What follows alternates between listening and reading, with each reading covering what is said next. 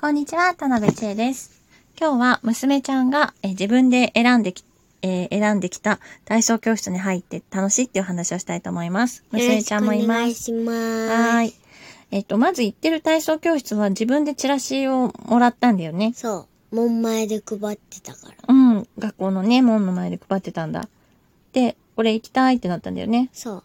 なんか、おっきなトランポリンうん。の、なんか、ができるっていうね、チラシで、うん。なんか、おっきくてトランポリン楽しそうだったから、うん。入りたいって言ったの。ね。それで体験に行ったら面白かったんだよね。そう。で、そのまま入ったんだよね。うん。で、もう1年以上行ってますよね、多分。ううんん。うん。楽しいよね。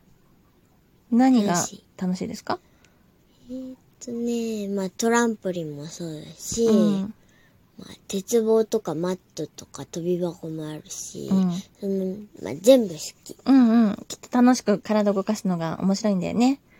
まあ、お友達もいるっていうのもあるし。まあ友達がいるのも大事だよね。おしゃべりしたりするのが楽しいって言ってるもんね。うん。そう。あと、ママちゃんが思うのは、多分、一個一個技ができるようにななるのが嬉しいんじゃないかな。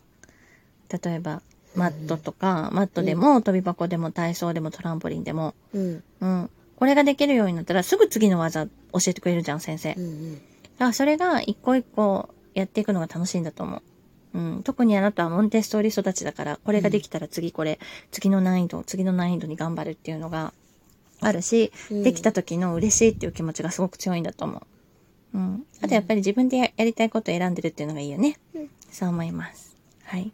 これからも楽しくいってくださいね。うん。はい。じゃあ今日は聞いていただいてありがとうございました。さよなら